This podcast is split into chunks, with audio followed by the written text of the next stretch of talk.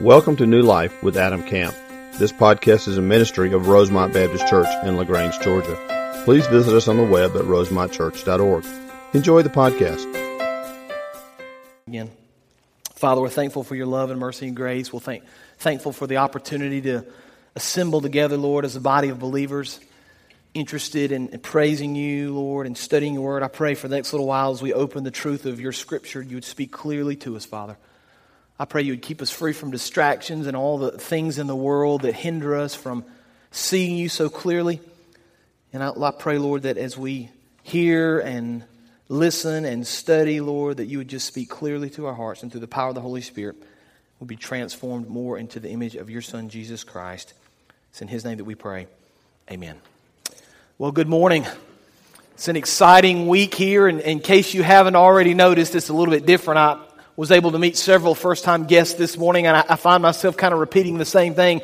It's not usually like this, right? It's not usually like this at Rosemont. This is VBS week, and so we do things a little bit different. We kind of go overboard and we decorate. If you'd been up here at all this week, you would have seen all sorts of people coming and going, scurrying around, decorating rooms. And I'll encourage you, if you don't have kids, or your first time guests, make yourself at home after the service. Just kind of walk through the building and see all the work that's been done and all the things that have gone into it. But we do it for one reason because we want to share Christ with these kids. And when we spend the time to show them that it's important to us, guess what? It becomes important to them. so we spend the time and the money and the effort because we're going to have probably three or four hundred kids pass through these doors over the next several days. A large majority of those kids are our kids, but there are always quite a few that have never heard about Jesus.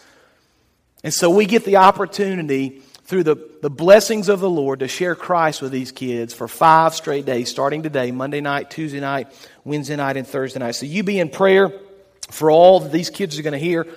You be in prayer for all that our teachers are going to share.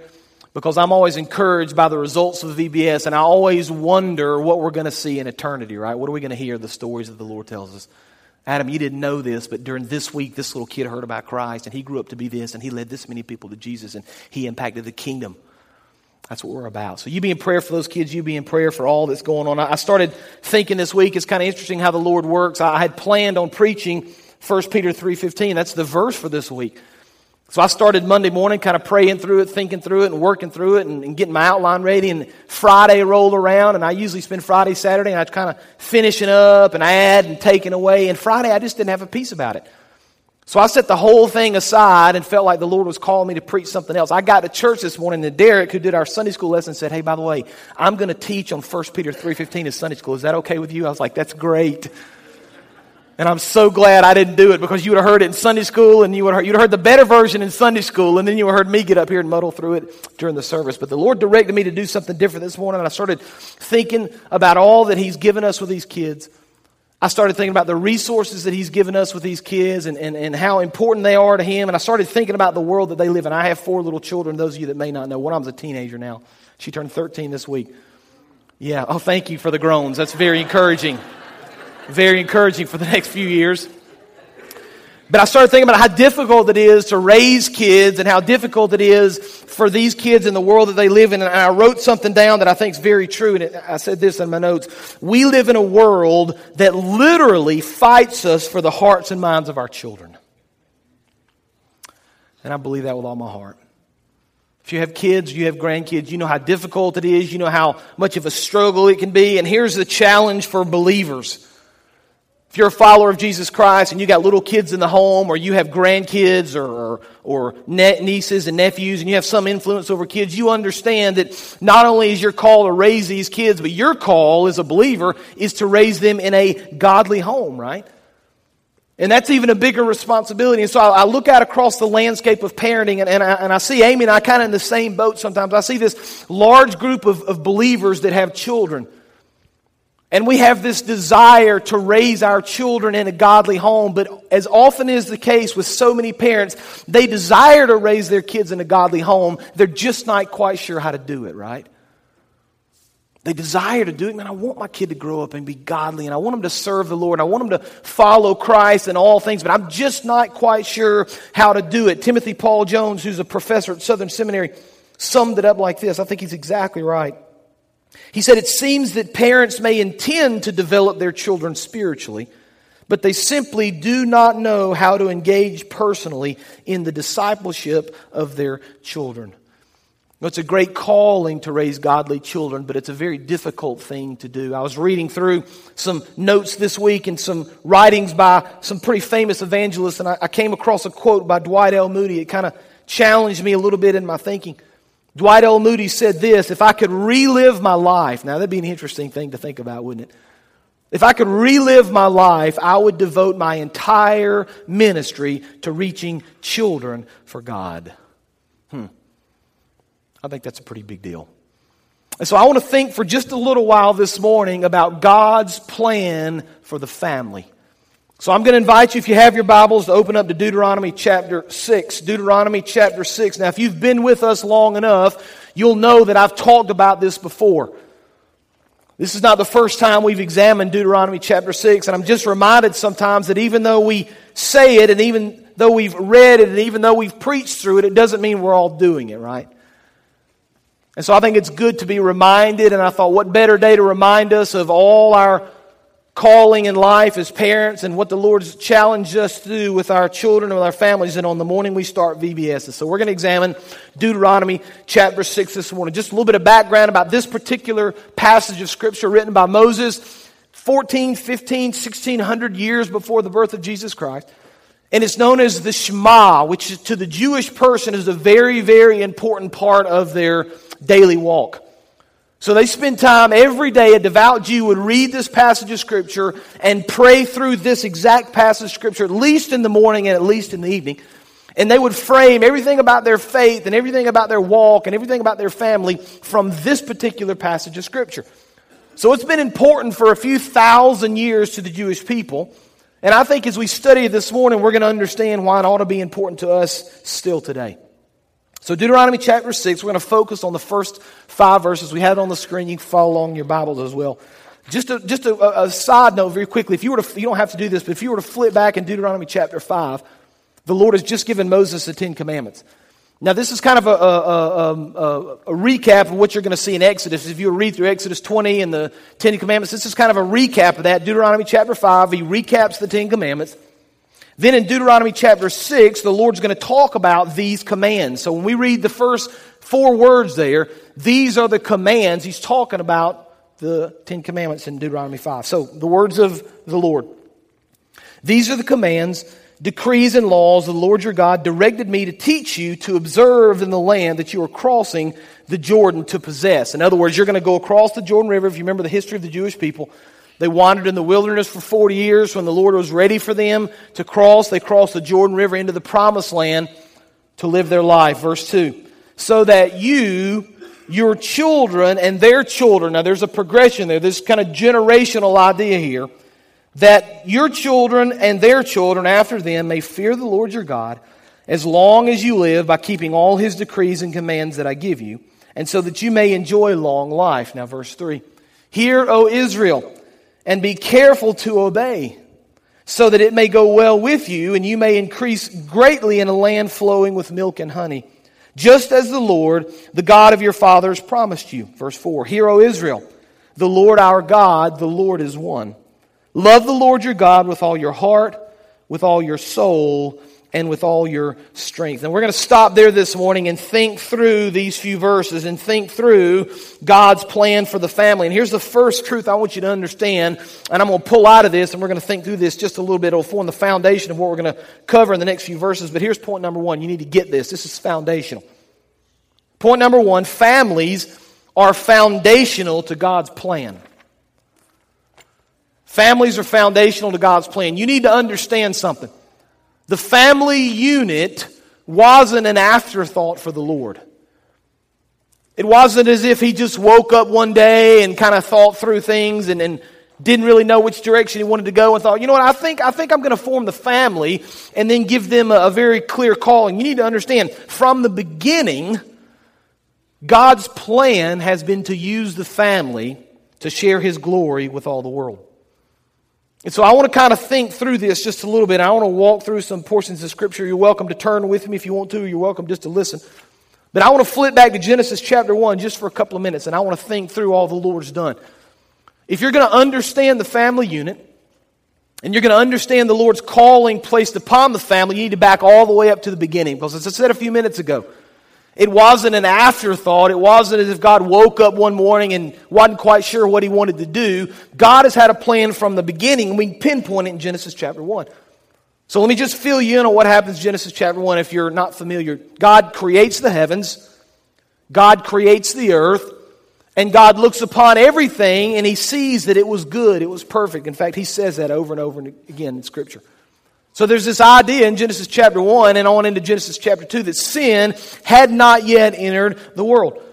But as part of creation, as kind of his crowning achievement, God creates husband and wife. He creates Adam and Eve, and he creates them, as the scripture tells us, in his own image. So, for example, Genesis chapter 1, verse 27.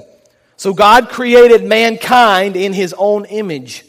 In the image of God, he created them, male and female, he created them. Verse 28. God blessed them and said to them, Now, this is the beginning of time. God has created a husband, he's created a wife, He's blessing them, and I want you to listen to what he says. Here's the calling of the family in Genesis chapter 1 Be fruitful and increase the number, increase in number, fill the earth and subdue it. Rule over the fish in the sea, the birds in the sky, and every other living creature that moves on the ground. See, the family for the Lord was foundational. He created the family in the very beginning, husband and wife, and he gave them a very clear calling go, multiply, subdue the earth, and basically display my glory to all the world. Now, I, I just feel like this is an opportunity to say something. I don't want to get on a side note here, and I'm not looking to kind of preach a sermon on this idea, but if we're honest about this, marriage, very clearly in Scripture, is one man and one woman. We see that here. Now, there are plenty of people in society that disagree with that, and sometimes it's very easy to be swayed. I, I just want to encourage you, as followers of Jesus Christ, we got to live by the Bible, not by society. Now, I feel like I need to tag something onto that. If somebody disagrees with you on this point, you ought to love them anyway. I think that's one of the big failures of Christianity in our world if we are honest with each other. Just because somebody disagrees with what you think in Scripture doesn't mean you need to hate them or make fun of them or talk badly about them. That's not what Christ would have us to do. But I think if we're going to be fair to the teaching of Scripture, this is marriage, and this is the family unit, and it's one man and it's one woman. Now, I want to remind you of something. When God created Adam and Eve in Genesis chapter 1 and on in Genesis chapter 2, the earth at this point was without sin. Right? No sin had entered the world.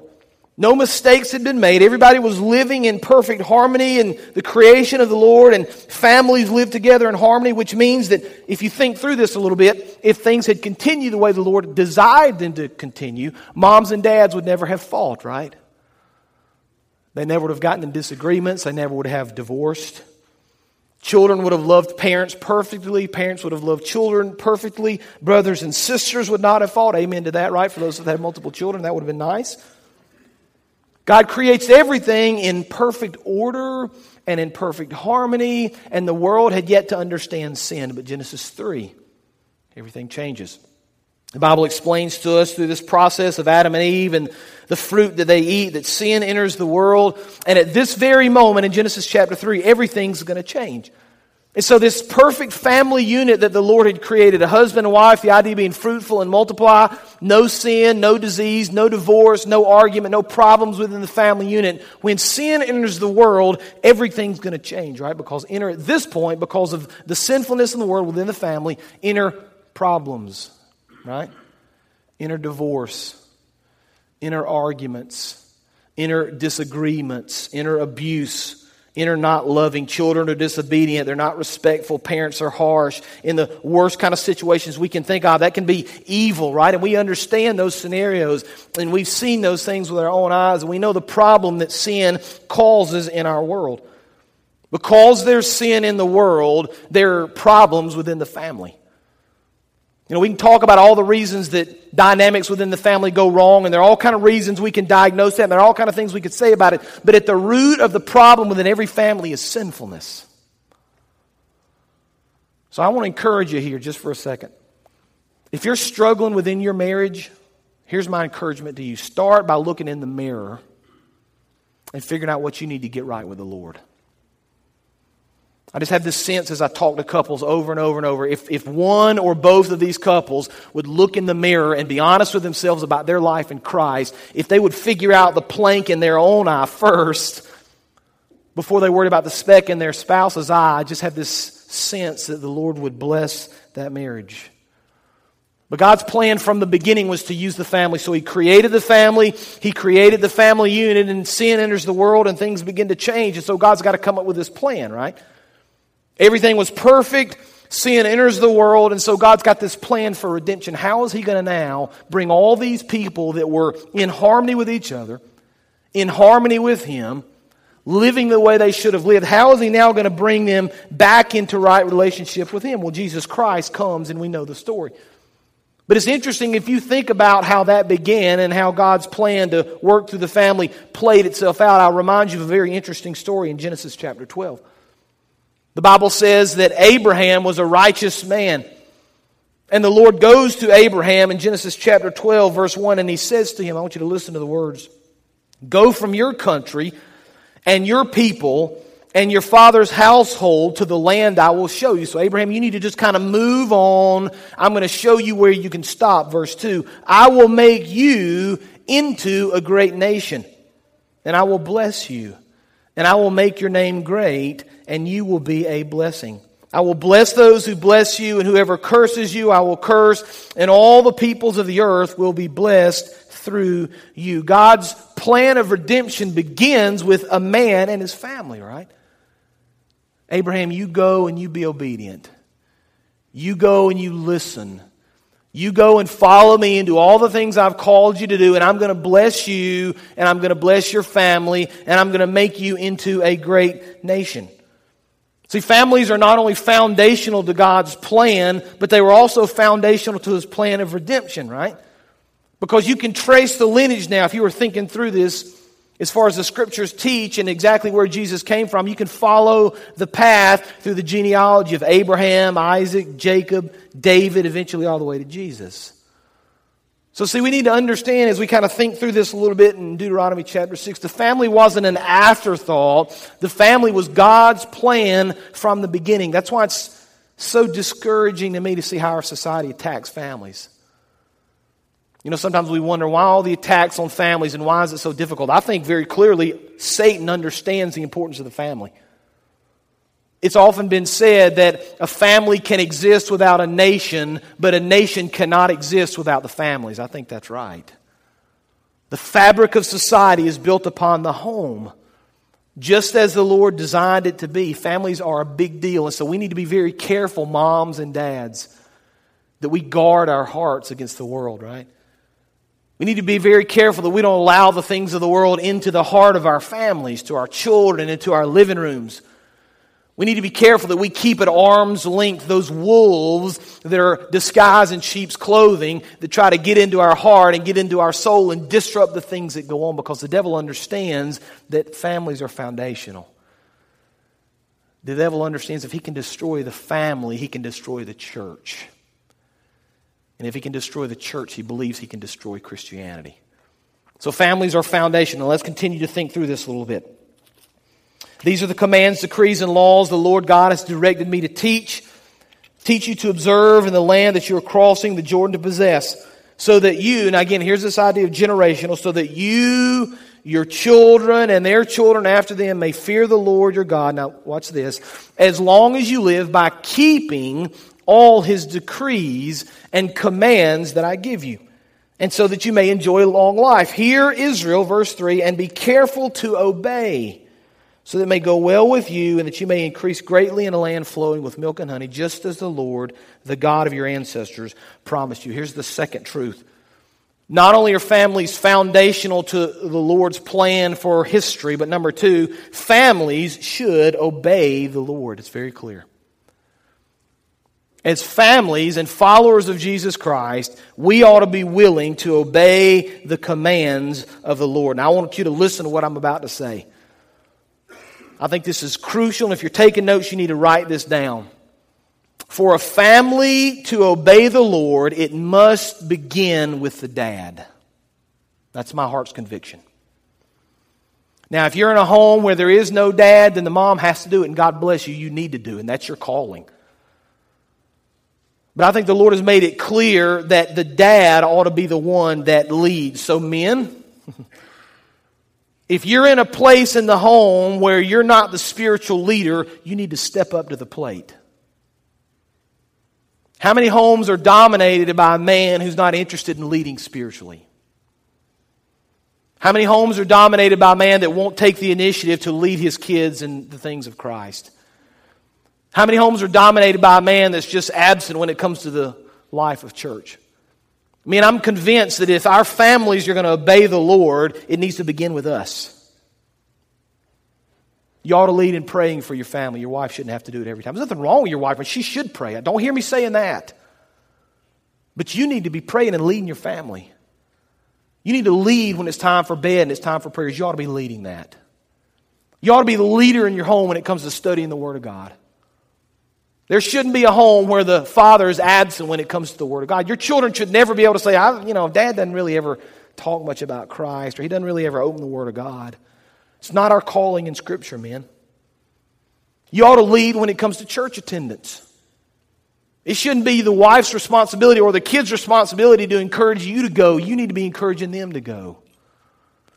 I've said this several times, and if you heard me say it, forgive me for saying, but I grew up in a home where there was never discussion about church. We just went. I, I, never one time on a Saturday night said to Dad, Are we going to go tomorrow? We just, every time, we, we just went. And sure, there were mornings I didn't want to go, right? There were mornings I didn't want to do that. I grew up in a small little church with no youth group, right? No cool kids, including me, right? There was nothing there to do. But guess what happened every Sunday morning? My father was faithful to get up and put on his suit and tie and load us in the car, and we went. I mean, if our families are going to lead and obey the Lord, it needs to begin with us. You see, God wants the best for your family. And we buy into this lie that the things of the world are so much better than the things of Christ. That's not what the Lord teaches. The Lord says, if you want to be blessed, you obey me. You live your life based on the standards of the Word of God. Now look at verse 3. It's very interesting what happens here. Hear Israel and be careful to obey so that, right? Bring that verse back up if you would, please. Verse 3, if you can do that for me, Kevin. Hear, O Israel, and be careful to obey so that. In other words, there's this reason if you have little children, sometimes you, you, you find yourself, and we try not to do this a lot, but you get into this discussion, you ask them to do something, they want to know why. we tr- nobody's laughing at that because you know you deal with it, right? That's not funny, Adam. That is not funny. You get this, go, why? Why do I have to do that? And for us, it kind of whittles down something to the Lord eventually because the Lord wants you to do it, okay? That's enough. Discussion's over, right? But the Lord tells us you need to obey so that, look at the word, so that it may go well with you. What a neat promise. If you'll just seek me, the Lord says, if you'll be careful to obey what I command, it will go well with you. And then you may increase greatly in the land flowing with milk and honey, just as the Lord, the God of your ancestors, promised you, right? If you'll listen to what I say, if you'll live your life based on the truth the Word of God, if you'll follow me, if you'll just obey my teachings, then things will go well with you. I'm reminded of Ephesians chapter 6, verse 1. This is a verse we quote to our children a lot. Ephesians 6 1 says this Children, obey your parents in the Lord, for this is right. Honor your father and mother, which is the first commandment with the promise. Now listen to verse 3. So that, now speaking to the kids, so that it may go well with you and you may enjoy long life on this earth. When kids obey parents and the family's functioning the way it ought to function under the umbrella of the Word of God, guess what? Things go well, don't they? That doesn't mean we're not going to face problems. That doesn't mean we're not going to face issues. That doesn't mean there's going to be a rocky road, but it means we have a peace and a foundation upon which we can walk when we face those problems. Tedd Tripp, who wrote a book called Shepherding a Child's Heart. Some of you are familiar with him and have read that book. If you're looking for one parenting book to read, you ought to read that one. Shepherding a Child's Heart by Tedd Tripp. But he talks about this verse. And he talks about how when we kids obey their parents, it kind of puts them. He uses this idea and he draws this little picture. There's this umbrella of protection. That's what he calls it. And he says when a kid will obey his parents, He stands under that umbrella of protection because the Lord promises if you'll listen and obey your parents, things will go well with you.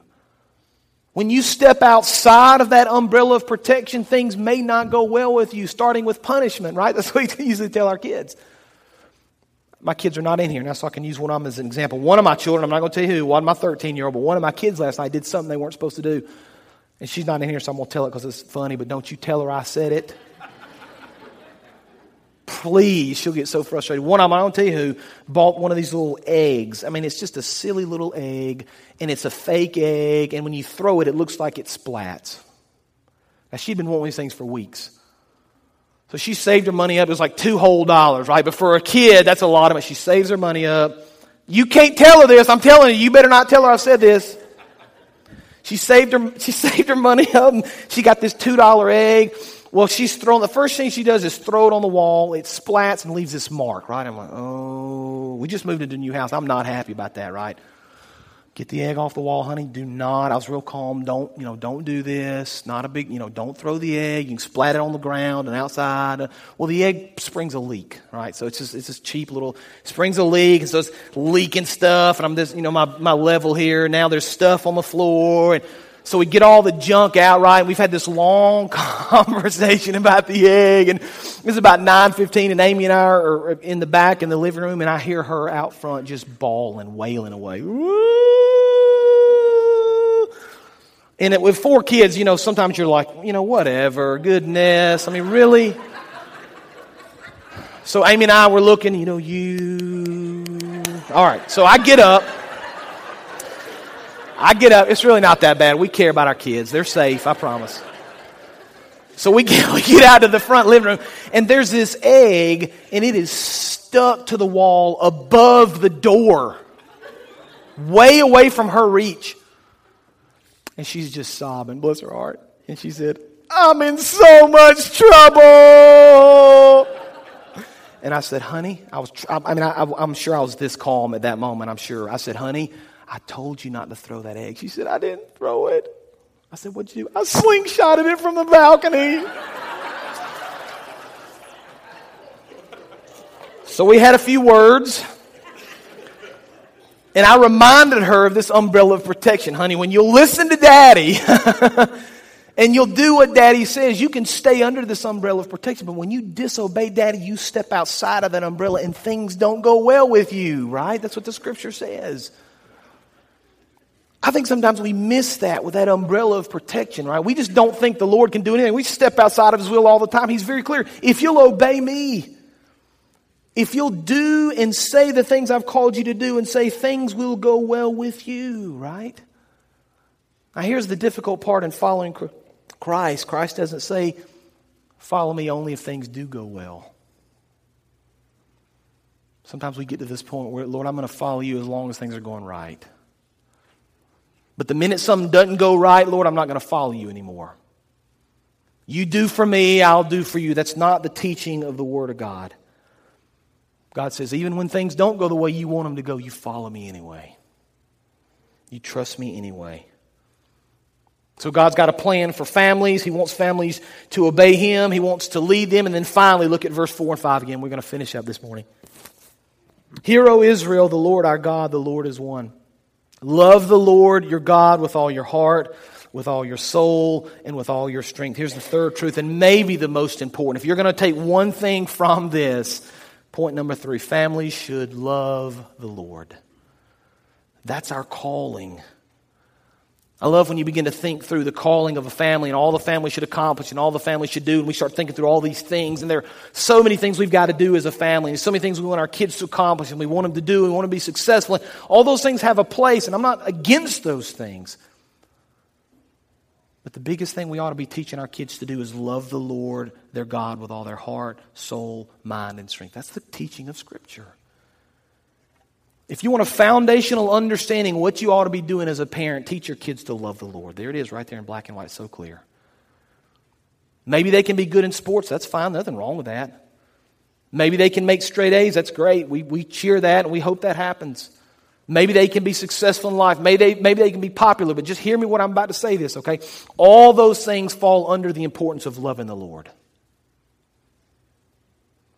If you've got a kid that makes straight A's, is a great ball player, does all the things the world tells him he ought to do, and doesn't love the Lord, you haven't done what Christ has called you to do. That's a hard pill for a lot of people to follow, to swallow. But I just want you to see the teaching of Scripture. so you begin to ask yourself, great, okay, so I'm supposed to I'm supposed to obey the Lord. I understand that families are foundational, and I'm called to love the Lord. How in the world can I teach my family to love the Lord? That's a, that's a tall order, Adam. That's a very difficult thing. How am I supposed to teach the kids to love the Lord? There's one very simple way you can do it. You love the Lord first, and they'll follow you. It's that simple. If you don't love the Lord with all your heart, don't expect your children to love the Lord with all their heart. You want to teach your children to obey and to follow and to love the Lord, then you need to love the Lord. You know, I'm a, I'm a huge college football fan. Some of you guys know that about me, and I know a lot of you are college football fans. But the reason I'm a college football fan is I grew up in a house where my dad loved college football. He loved the University of Georgia. My uncle loved the University of Georgia.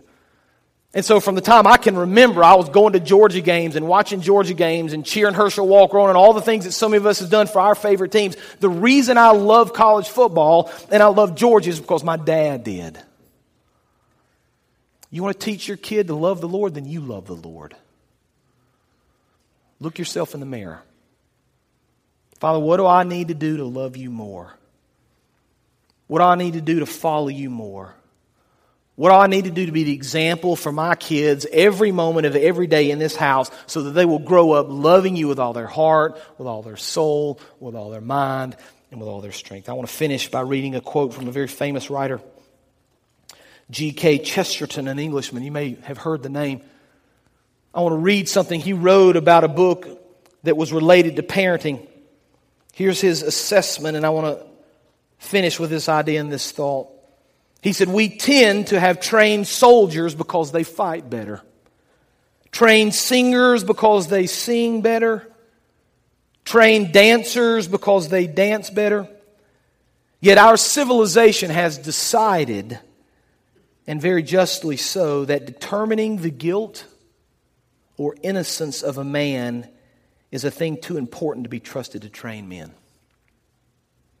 when it wishes for light upon that awful matter, it asks men who know no more law than I know, but can feel the things that I have felt in the jury box.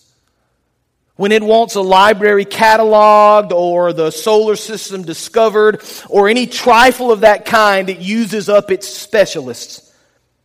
When it wishes anything done which is really serious, it collects 12 of the ordinary men standing round. The same thing was done, if I remember right, by the founder of Christianity. He goes on to say a similar statement might be made regarding the training of children in the Christian faith. Though professionals may partner with parents in this task, such a vast and serious undertaking as a child's discipleship is too significant to be relinquished completely to professionals. God has selected specific, ordinary people for this assignment, and these people are known as mom and dad.